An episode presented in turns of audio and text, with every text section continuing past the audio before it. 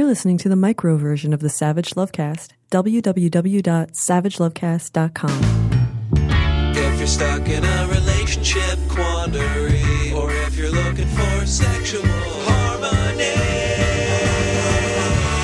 well, there's nothing you can't ask on the Savage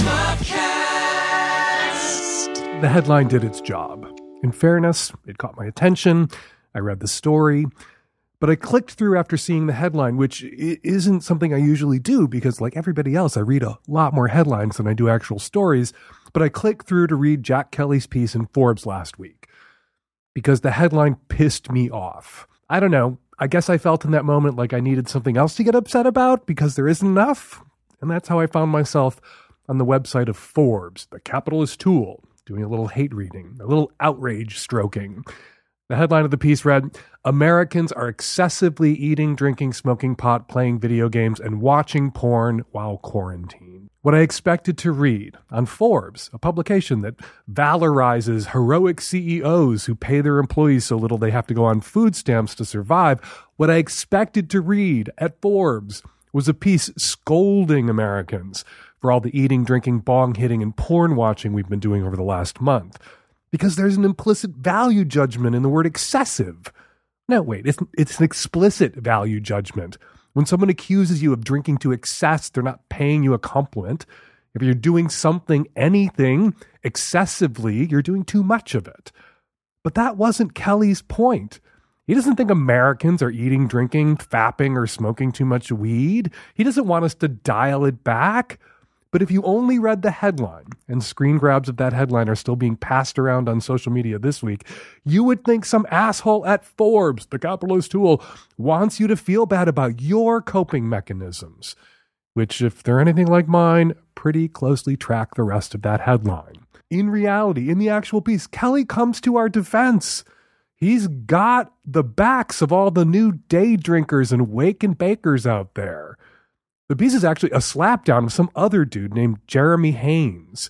He's a corporate brand manager or something. I read his bio on Twitter. I still can't figure out what he does, but he's apparently branching out into motivational tweeting. Here's what Haynes tweeted last week that inspired Kelly's piece. If you don't come out of this quarantine with either a new skill, starting what you've been putting off, like a new business, or more knowledge, you didn't ever lack the time, you lacked the discipline. So basically, you know, get to work, you lazy, unemployed fucks. Kelly at Forbes ain't having it. Whether the tweet was meant to be motivational or self serving, the message is a tone deaf directive to millions of Americans who are desperately trying to cope with their changing new reality. And in our new reality, 10 million of us are unemployed, 50 million of us could be unemployed soon, and a deranged lunatic with authoritarian tendencies is running the country, and we have no idea when or how this is going to end. Shit is scary.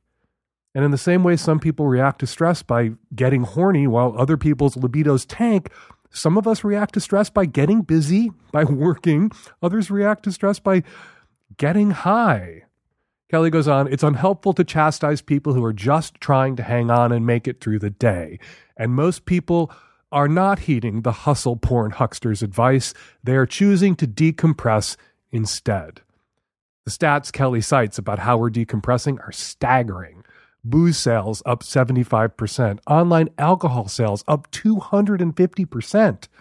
The sale of pot in states with legal weed through the roof, as it surely is in the states with illegal weed. Oreos, in particular, are flying off store shelves right along with toilet paper, and porn consumption way up.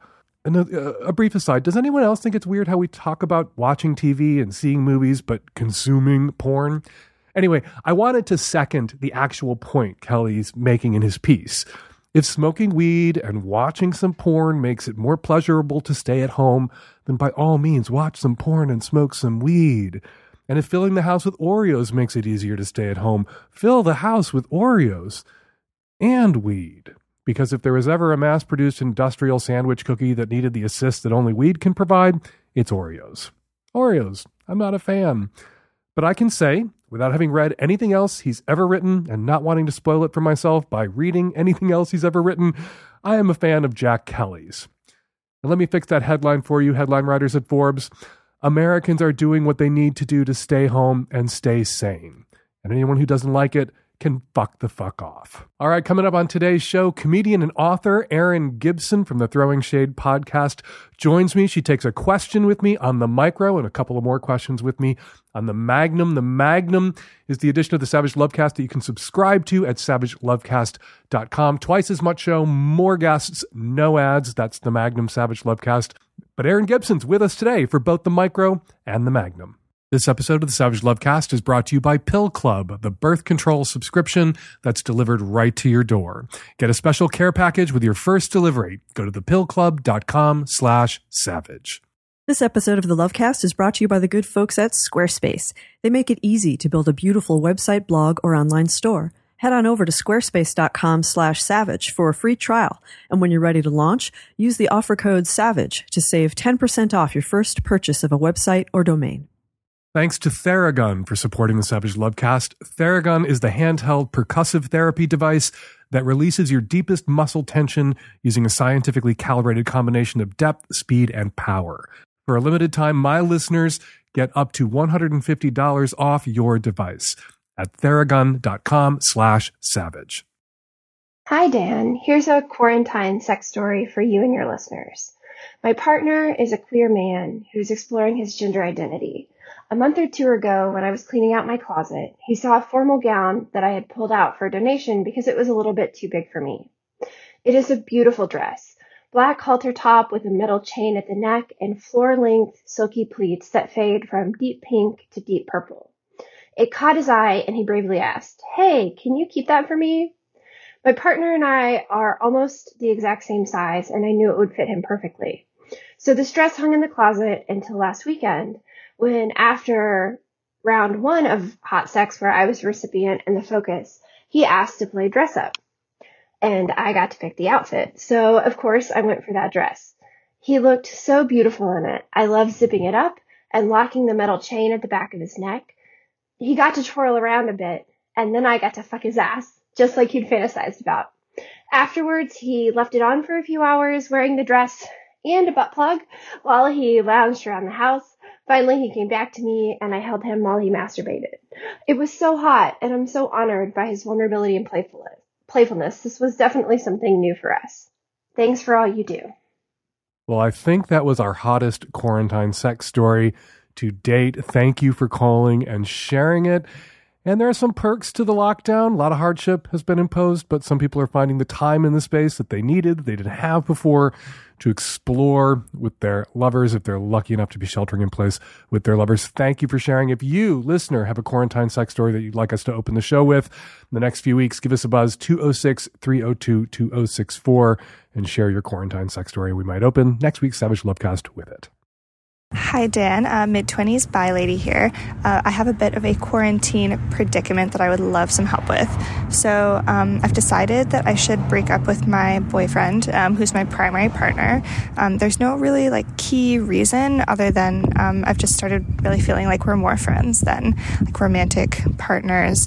We've been together for about a year and a half, um, and we are in an open relationship. Um, I have two secondary partners who are a couple, and my boyfriend's been super supportive of that relationship, and um, everyone involved seems to be really happy with it for the most part. I would say that like he's just basically like my best friend. We're really close, um, but I just haven't really been feeling like the the romantic spark anymore. So I have been thinking about ending things with him for a while, but I was I've been having a hard time kind of trying to figure out um, how and when to do it. I haven't really seen him in almost two weeks because we've been um, dealing with the shelter in place in my city and uh, we've been all taking it super seriously. So I really haven't seen anyone other than my roommates.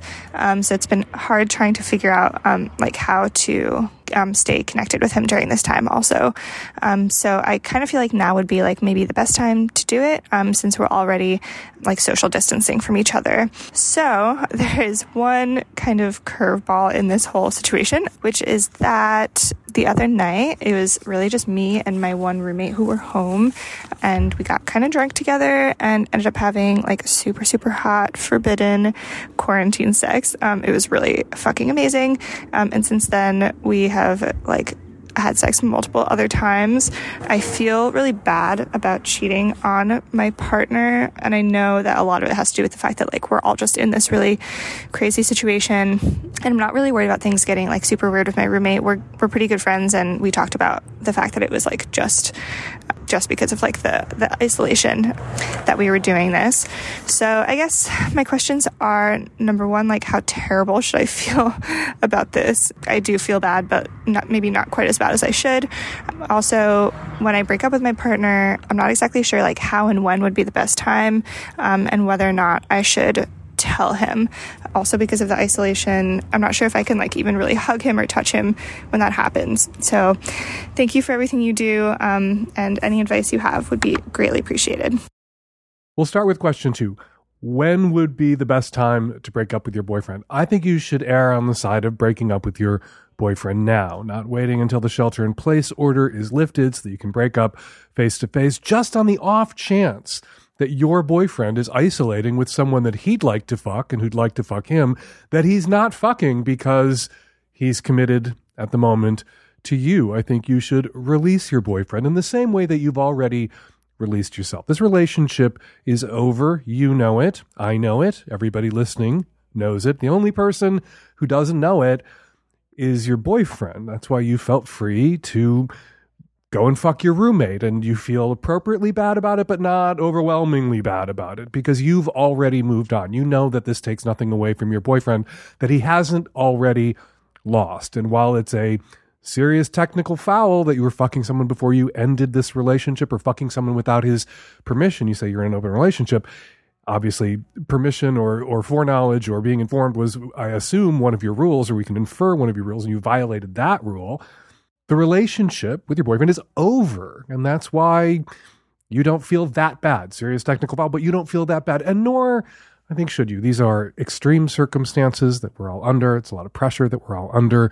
People seeking what release they can, where they are, with the people that are available to them. I think, I don't want to say everybody gets a pass for that. I think everyone can wrap their heads around that and how that might happen. So, you should feel a little bad about it. You should feel bad enough about it that you're so motivated as to rectify the situation, which is not to jump in a time machine and refrain from fucking your roommate. It is to let your boyfriend know what you know, and I know, and everybody else listening knows the relationship is over and he is a free agent now. Just as you have regarded yourself as clearly a free enough agent to fuck your roommate, he can now regard himself as a free enough agent to fuck whoever might want to fuck him who's available to him at this moment. You need to renew your birth control prescription? Want to switch up your birth control? Maybe try birth control for the first time? If you know what you want, or even if you don't know where to start, Pill Club has your back. Pill Club is a birth control subscription that is delivered straight to your door. Most prescriptions are free with insurance or Medicaid. It can be as low as $3.99 per month without. Shipping is always free and discreet, and Pill Club schedules deliveries so you always have your next dose on hand before you need it. So skip the office visit, skip the line at the pharmacy, and join the club. And right now, our listeners who go to thepillclub.com slash savage get a new way to get birth control and special care packages with every delivery. That's thepillclub.com slash savage to get your first birth control care package. Remember, thepillclub.com slash savage. Hello, Dan. I'm a gay man living in a city in the Midwest. I'm calling today because unfortunately, two weeks ago, my partner's father was admitted to the hospital and tested positive for COVID 19. Unfortunately, within a week of being admitted to the hospital, he passed away from complications due to the virus. This loss has been devastating for my partner, for his family, and for myself. His dad was a great guy who really made me feel like part of the family. I'm calling today because although I've lost people in my life, um, and I certainly consider this a loss as well, I've never been with a partner while they've lost someone, especially a parent. I'm just wondering what advice you have for me to help him get through this grieving process. To be honest, I feel like this grieving process isn't going to be a normal one. His family has kind of looked to him to lead them and guide them, and he's been placed in charge of the funeral arrangements obviously they can't have a normal funeral and unfortunately his father will be cremated without the family being able to gather until a later date. I'm worried that once this is all over, my partner may just collapse into deep depression. He's already experiencing a lot of anxiety, and his doctor has put him on medication. I've told him I'll be there for him, and I absolutely will be, but I'm not sure if I know how exactly to do that, especially given that this is going to be a long term grief. What advice do you or your callers have for me to help my partner heal from this terrible loss? 12 years ago last week, my mother died. She'd been sick for a long time, for five years, but the death was still sudden. She'd recently, uh, right before she passed, been told that she could expect to live another two to five years. And eight weeks later, she was dead. Thanks to uh, a woman working for an airline at a counter at SeaTac Airport, I was able to get on an oversold flight to Tucson, Arizona, and see my mother before she died.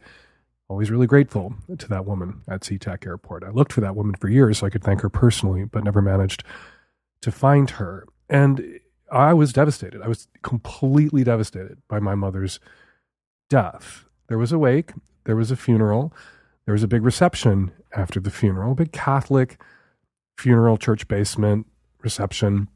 And it was my experience uh, in grief that the funeral and the wake and the reception, while emotionally important, weren't helpful for me in the grieving process. They were almost performances that we as the children and family had to to get through before we could start grieving. To have that reversed, to be thrown into the grieving process before you can formally mark the passage of my mother or the, mark the passage of your uh, father-in-law, I, I imagine that would be incredibly painful. I also think that if you shift your perspective a bit, perhaps you could see it like this. At least in my experience, the, the funeral and the wake, I didn't start grieving until after. I had to get through that uh, before I really could feel my feelings. Your partner is feeling his feelings right now. He doesn't have to hold it together for a funeral. He can throw himself into his grief, which is what I had to do. In a way, I had to lean into my grief. I had to let it fully move through me, which meant being devastated, being sad, uh, self medicating a bit with my favorite self medication uh, supplement pot, bursting into tears in coffee shops and restaurants and grocery stores. I was a wreck for months. And it was important, I think, to be allowed to be that wreck. It was important for me that my husband, my kid, and my friends didn't try to make me feel better because I had to feel all that shit. What mattered was having my grief acknowledged by the people in my life uh, and the importance uh, that my mother, the important role she played in my life, acknowledged. So, my advice to you would let your partner feel his feelings, acknowledge his feelings, hold him, verbalize that it's shitty, that it's backwards, that he's, you know, being thrown off the deep end into the grief pool without the formality of the funeral first, but he was going to be where he is now eventually anyway. He is, was going to be where he is now with his grief, in my experience, after the funeral. Maybe this is a blessing and that he can process his grief. And I don't think you ever fully get over it, but you say things like fully process his grief before the funeral. And unlike me, and who's a wreck at his mother's funeral, who went through it in a a, a daze, I was a zombie. Perhaps your partner, because he's grieving and feeling this pain now instead of holding it back until after the funeral, the funeral for his father, when circumstances allow for it to be held, will be a more joyful experience for your boyfriend or your partner. That it'll be more of a celebration because your partner and his mother and siblings and friends and family all will have moved through really the worst stages of their grief and arrive at that event ready to reconnect with each other and celebrate his father's life. My heart goes out to your partner and his family. My, my heart also goes out to you, what you're doing right now. The person that you have to be at this moment for him, that's a stressful role to play. That is a lot of, as they say, emotional labor. And so my heart goes out to you as well. This episode is brought to you by Squarespace. We are all living online, right? I'm online, you're online. So if you find yourself in need of setting up a website to blog or make connections or move your business online, thank goodness Squarespace is here to help. They make it easy to create a beautiful website without having massive web design or coding skills. It's intuitive, simple to use, and genuinely the most efficient way to get a website up quickly. There's nothing to install, patch, or upgrade ever. They have great looking templates that you can just drop in and it looks good right away. You can collaborate with other members of your group or do an email blast, connect with social media, pretty much anything you need for a website. Squarespace is way ahead of you and they've thoughtfully included it. Head on over to squarespace.com slash savage for a free trial. And when you're ready to launch, use the offer code SAVAGE to save 10% off your first purchase of a website or domain. That's squarespace.com slash savage and use the offer code SAVAGE. Hey, Dan, 19 year old gay male from the East Coast here. And I have a question about this thing that I sort of had three months ago. So I was traveling abroad over winter break, and, you know, as one does, I opened up Grindr, and I started talking with this really, really nice 24 year old guy who was just like super sweet and like you know we sort of talked for a while and then i i uh, i went over to his place and it was great. I mean we we we had a lot of fun. We drank wine. We we sort of we talked for hours and got to practice my foreign language skills because you know he spoke french primarily and and it was amazing. And and the next day we saw each other again. And so we had this just like very intense 48 hour prolonged thing that was incredible for me and just sort of like helped me discover what I was like missing from previous interactions with other men and sort of was just really, really um, like a confidence booster for me. And so that's sort of how things went in December. And then I get a text from him, Hey, I miss you. Call me when you get this. And of course, you know, not having contacted him in about a month, I was like kind of jumping because it was someone I had shared this very significant experience with. And so, you know, I text him, um, yeah, sure, I can call you at some point. So we, we, we talk briefly, but sort of time zones get mixed up because obviously, you know, not in the US. And I I find out in trying to figure out when he's available if he's, you know, romantically available by accident. And he um, lets me know that he got back together with his ex, whom at the time of our interaction he described as super emotionally clingy, like not doing well, sort of um, with their breakup, but now they're back together and in quarantine. And now he's sort of being cagey with me about what their arrangement is and like how I fit into the picture and like why he reached out to me despite the fact that he got back together with his old boo like three weeks ago. So I'm just not sure what to do and how to get like a straight answer out of him. 30 years ago, God, a little more than 30 years ago, 30 years ago and change, I was in Amsterdam for a weekend alone and it was winter and I wound up in a gay bar on the gay street. I think it was a leather bar on the leather bar street of gay bar streets in Amsterdam. Not in any leather. And I met the only other guy there who wasn't in leather, who was a German med student living in Amsterdam, going to school. I have something for the Deutsche Sprachos, I think. And we went home, picked me up. We went back to his student apartment, which was on a beautiful street with a canal. It was gorgeous. And we basically didn't leave his room for the next 36 hours. I spent the whole weekend with him. And it was lovely. And he was amazing. And the sex was incredible.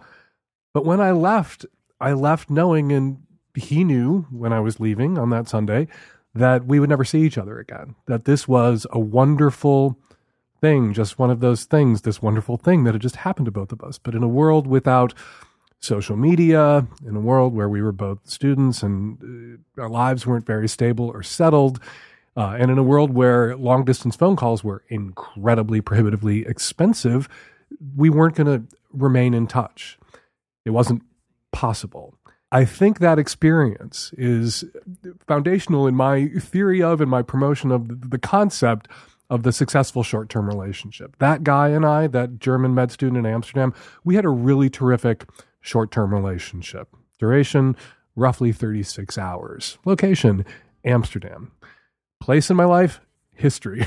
it happened to me a long time ago. It's a memory I treasure and value, and I will always have a soft spot in my heart and a lump in my pants for that guy. He was great. He was really wonderful. His comfort with himself and with being gay at the time, it was the 80s, and his sexual interests really helped me get more comfortable with who I was and who I am and what I wanted. And I'll always treasure his memory. And that's what I would encourage you to do here. You had a great weekend while you were abroad with some hot dude. You spent two days together.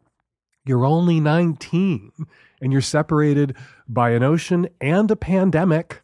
And now he's in a relationship again with someone that he described to you, an ex that he described to you in unflattering terms. People usually don't talk their exes up with someone they're trying to get into bed with. So you may not have heard about any of his ex's good non clingy qualities, but there's something about his ex that he wanted to get back together with him, and he has, which means there's all sorts of reasons why you shouldn't be fantasizing that this could become an LTR and rather embracing the successful STR that it was. You had a really wonderful weekend. The 19 year old gay dude in Europe. You met a hot dude and you spent a couple of days together. Dig into that experience. See if there's any lessons in there for you from that experience, as I have uh, found lessons in my experience with that German med student in Amsterdam so many years ago. Those will always be with you. Value those. This guy pandemic, oceans apart, his romantic entanglements, he probably can't always be with you. So, if he wants to be buddies because of social media, you have this option now that me and the German med student then didn't have, which was to remain in contact, to follow each other on Instagram, to follow each other on Twitter or Facebook, and remain in each other's lives from afar and perhaps chit chat every once in a while. That's an option that you have.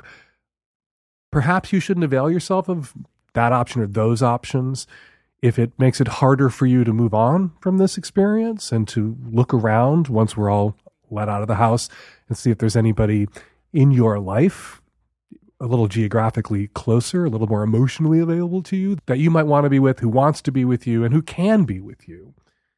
Because as much as you want to be with this guy, I don't think he wants to be with you in the same way.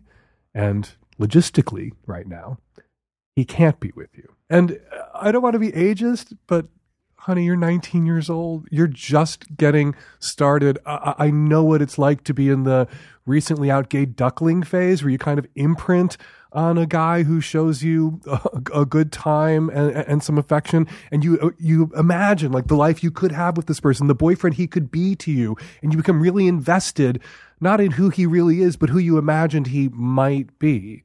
And you can carry that imagination into your next relationship. That's not something he gave you or something only he can be to you. That's something that you now know that you have the capacity to want and imagine and to create for yourself. But you're going to have to find a person that you can actually create that life with. I don't think it's this guy. And, and rarely do people wind up in lifelong LTRs with someone that they hooked up with at 19 on vacation. The stress of daily life weighs on us all now more than ever. Whether you're an elite athlete or just a regular person trying to get through the day, muscle pain and muscle tension is a real thing that affects your mental state. Me and my husband work out a lot, and sore muscles are one of the most common and boring topics we revisit with each other all the time. Enter Theragun the handheld percussive therapy device that releases your deepest muscle tension using a scientifically calibrated combination of depth, speed, and power.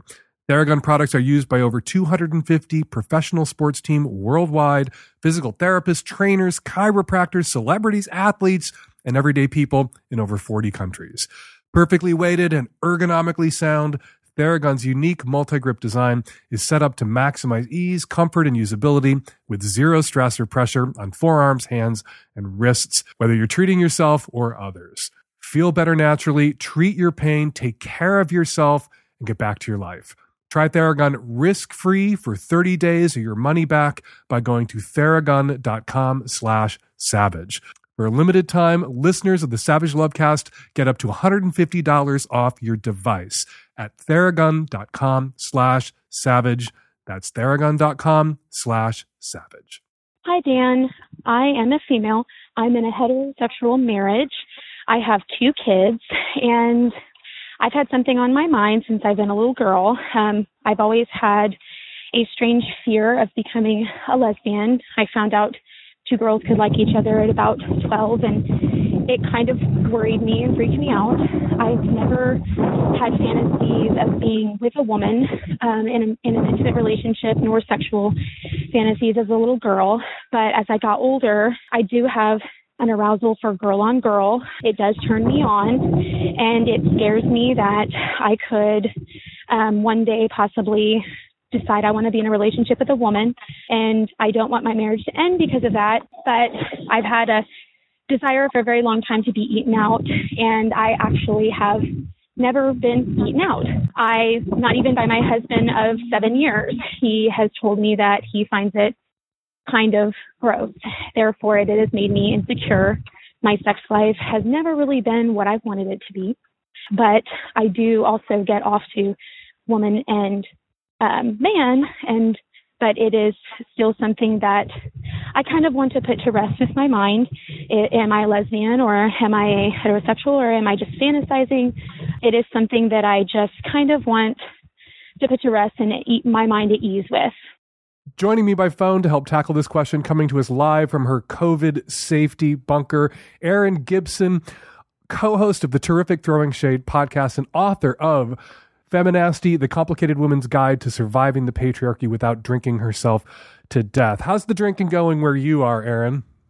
Hey, you know what? I used to quit drinking in January. It was a bad time. Have you revisited that decision or are you sticking with it? I've had some moments where I've been tempted by the mezcal sitting on the um, refrigerator, but I haven't weirdly wanted it. It's very strange. I don't like being disconnected to my feelings. well, Very scary. Uh, I don't want to undermine anyone out there who's sober uh, and wants to stay sober, but can I ask if uh, your new sobriety like forbids pot too? Because I would not be getting through this without all of the edibles that I have hoarded. No, I have not given up pot. So I have CBD sticks. I got I got I got THC patches. I got the whole thing. I think that's the right way. You know, I barely drink anymore and I and I don't miss it. But oh my god, pot not only I think makes that possible, but pot keeps me sane. In a way alcohol didn't. Alcohol makes Yes. you like dumb and more aggressive. Pot makes you calm and more reflective. I think pot is just better for us. I don't like myself day after alcohol. I do like myself day after pot.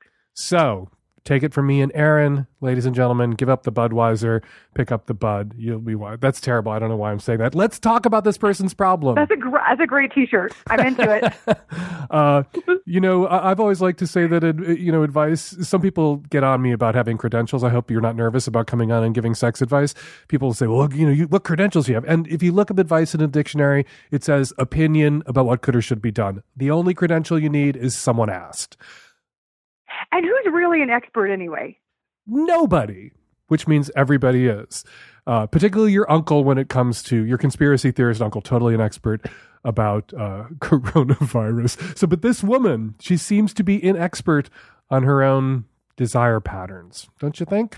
I have to be honest with you. This triggered me in a very deep way because I went to high school um, in Texas, and there is a thing in Texas, um, and I think this is probably true for a lot of the South. I don't know where this woman is from, but a icky, icky vagina attitude of Mhm. I'm not putting my mouth on that.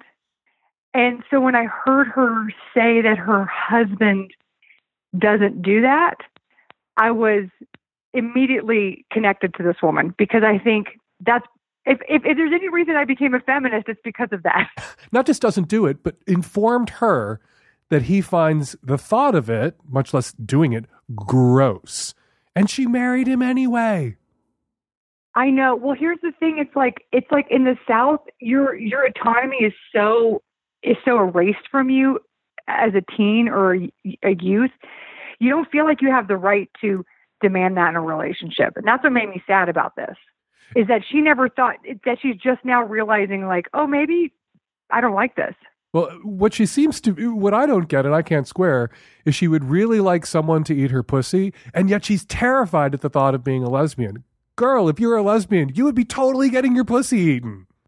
You're gonna be you're gonna be the Tiger King of pussy eating, Rece- receiving. That doesn't make The- any sense, the- but you get it. The Tiger King of pussy receiving. It totally I- makes sense now that you unpack it. there's a there's just this there's this hesitation I and I understand it like when you grow up in in regions of the world where like heteronormative behavior is the thing you have to do and if you deviate at all from that you're an outcast it's very hard to to square that especially I don't know if she's in a small town or wherever she is but the disappointment that people may or may not have by you living your truth it really pales in comparison um to the things that you're going to get when you live exactly the way you want to live. She doesn't seem to know what her truth is though. She is she says Yeah. she's into girl on girl. She fantasizes about being with women, but she still gets off on uh, heterosexual sex. And yet the, the the choice, the binary choice that she has constructed for herself that's terrorizing her is that either she is a straight lady who is married to a straight man who won't eat her pussy, and her only other option is going full les, as if there isn't some midpoint Middle ground. hmm bisexual apparently not a word that wherever it was she grew up it was she was ever heard or thought to google It's you know when when we have a crazy ex girlfriend juggernaut that's that's giving us songs like uh, about bisexuality. I feel like there's no excuse to not think that's an option. I also wonder if if there's part of her that is because there's children involved now and there's probably a stickiness to that of feeling like oh I I I can't explore this other stuff because I'm in I'm I'm I made this decision. This is what I deserve kind of thing. Mm-hmm. um almost punitive in a way of oh I didn't fix this soon enough in my life or explore this so this is the real, reality I'm stuck with. But you know I would say the first problem that I see in in I think there's a lot of stuff to unpack with her question but number one is what do you think you deserve in your relationship? And how how can you start taking steps to get that? And if it's you can't convince your husband that you want a normal healthy sexual transaction you got to you got to figure that out because that's not changing. That person's not changing. And there are a lot of husbands out there who aren't 100% opposed to their wives getting with other women. Kind of a cliche. Yeah and that might be a, a conversation that you can have with your husband. And maybe porn can be your way to broach the subject. There's a lot of girl girl guy porn out there. There's a lot of straight guys who watch girl on girl porn. If you know your husband watches some of that girl on girl porn if you are familiar with his browser history enough to know that then you should be able to discuss it at, at least as, as as fantasy and maybe get your rocks off that way Yeah, and there's also a thing too, and I think this takes like almost a saintly attitude, but a lot of guys who don't feel like cunnilingus is like their thing or poo poo it or, you know, have like vagina shame, it's because they don't know what they're doing and they don't even know where to start. So if there's some like Mother Teresa patience you could have with this person and say, like, here's what I would like you to do step by step, mm-hmm. I don't know if that could help over. I don't know how much she loves this person, um, but if there's work to be done, it's holding this person's hand into doing the right thing. I personally, I'm a very, I'm a very rash person. I'd say dump him, but and get on with your life. But that's too, you know, I know that's not like that's not an option for everyone always. But there, there's there does seem to be a fear factor in this. Yeah, and just as there's a difference, but you know, there's a point between you know being a lesbian and off on your own fucking girls, or being with a guy. You can be bisexual. There's a point in between, you know, getting out of this relationship to get your needs met, uh, and staying in the relationship and never getting your needs met, and that's figuring out an accommodation that allows you to stay in the relationship while also getting your needs met, which is a conversation about becoming monogamish, about some sort of hall pass, about whether it would be all right if you hooked up with other women with or without him, that that's a conversation that you can have. And it seems to me that if you're thinking about leaving him over this, then why not throw the Hail Mary pass and have that conversation? Because you might be able to stay with him and get what it is that you want with other bisexual women. And there are three times as many bisexual women as lesbian women. Most bisexual women are in relationships, it seems, with straight men. Every day I get letters and calls from women who are like, Oh, I'm bi, but I'm with a man. How do I, you know, find somebody? How do I get a lesbian to sleep with you? Don't get a lesbian to sleep with you. Get another bi woman who's got a straight guy at home to sleep with you. There's more of you than Win, there are win, of win, lesbians. win. Yes, yes, win, win, win, win, win. Erin Gibson, author of Feminasty and co-host of the really terrific Throwing Shade podcast. Erin, thank you for jumping on the phone. It was really fun to get to have somebody to visit with during quarantine. Yeah, I know. We look look at what technology has allowed us to do. It's terrible. It's wonderful. Thank you. Thanks, Dan. Erin stuck around and took another couple of questions there on the Magnum. Hi, Dan. I am a mid 30s New Yorker who is a sex worker. I, of course, like everyone else, am practicing social distancing, doing the right thing, but the fact is, my clients still want to see me, and it's really difficult to switch to an online sort of thing. And we're making it work, and I'm still paying my rent. But my question for you is I specialize in latex and sort of the weird stuff. Is it possible, is it safe to have sex during this pandemic with a gas mask? Specifically, you know, a sex gas mask, like a real 100% face covered gas mask with filters, and I could sanitize and do all of those things. Is there a way that I can still meet with my clients and be safe? Is it possible for you to meet up with clients wearing a gas mask? Sure, of course, totally possible. Is it safe?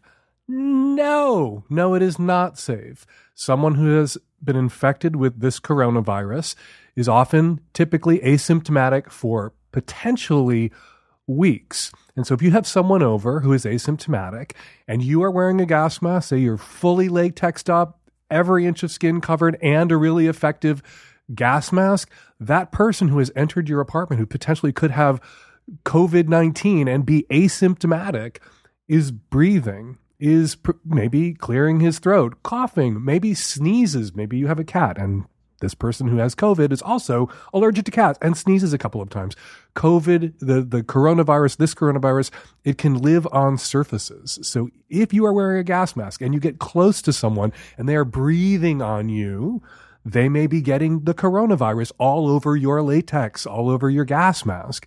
And after they leave to remove all of that and to begin to sanitize it, you risk getting it on your hands. You risk inhaling it. It floats in the air. It can sit in the air. That's why they think the six foot of distance that we've been encouraged to maintain when we're in public from other people isn't adequate.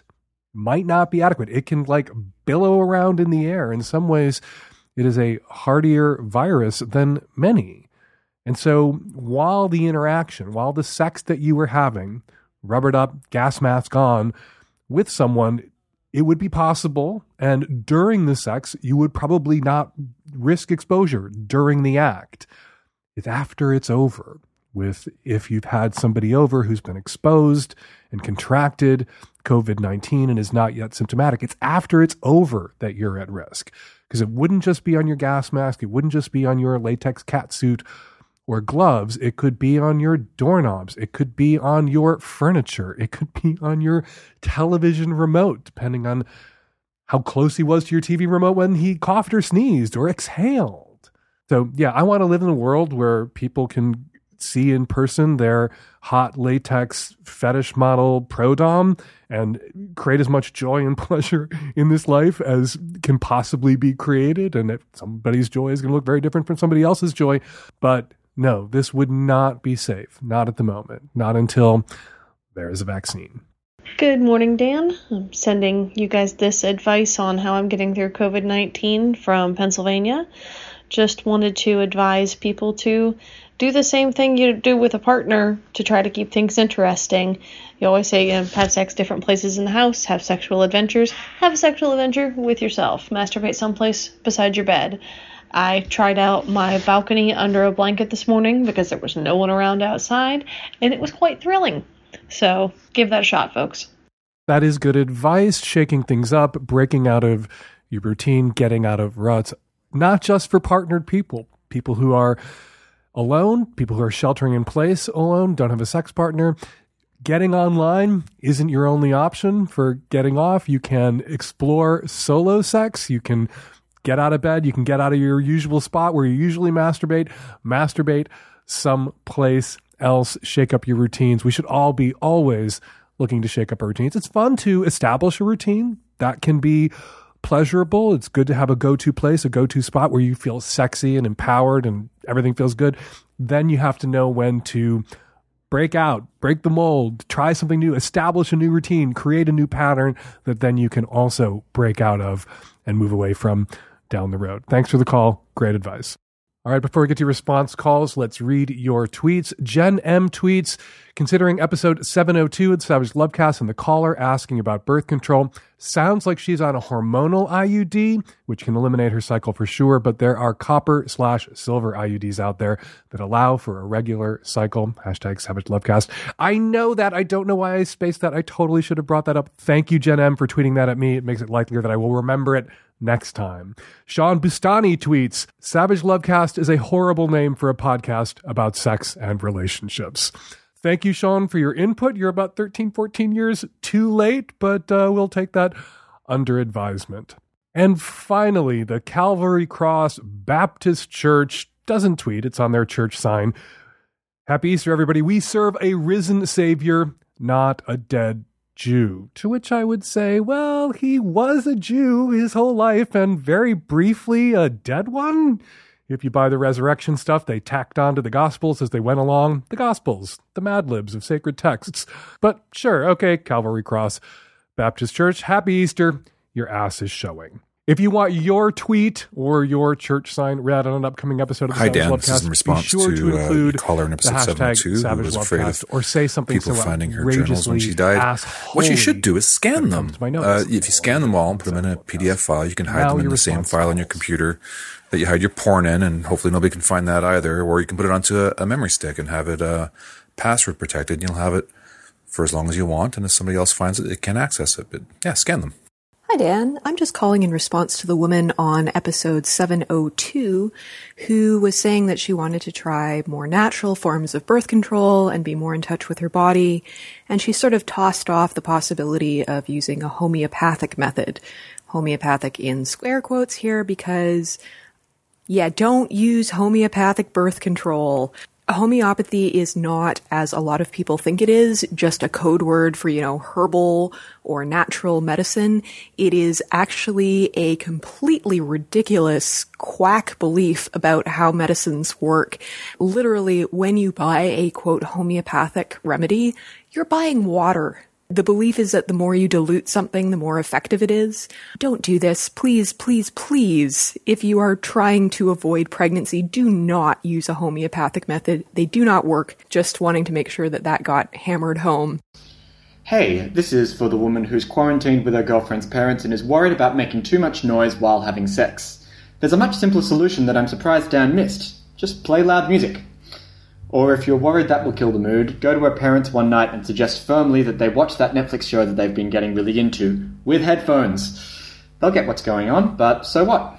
I'm sure they are just as keen to not hear you bang as you guys are. And we're going to leave it there. 206 302 2064 is the number here at the Savage Lovecast. If you'd like to record a question or a comment for a future show, you can give us a buzz at 206 302 2064. Or, better yet, you can use the voice memo app on your own phone to record your question and email it to us at voicemail at savagelovecast.com.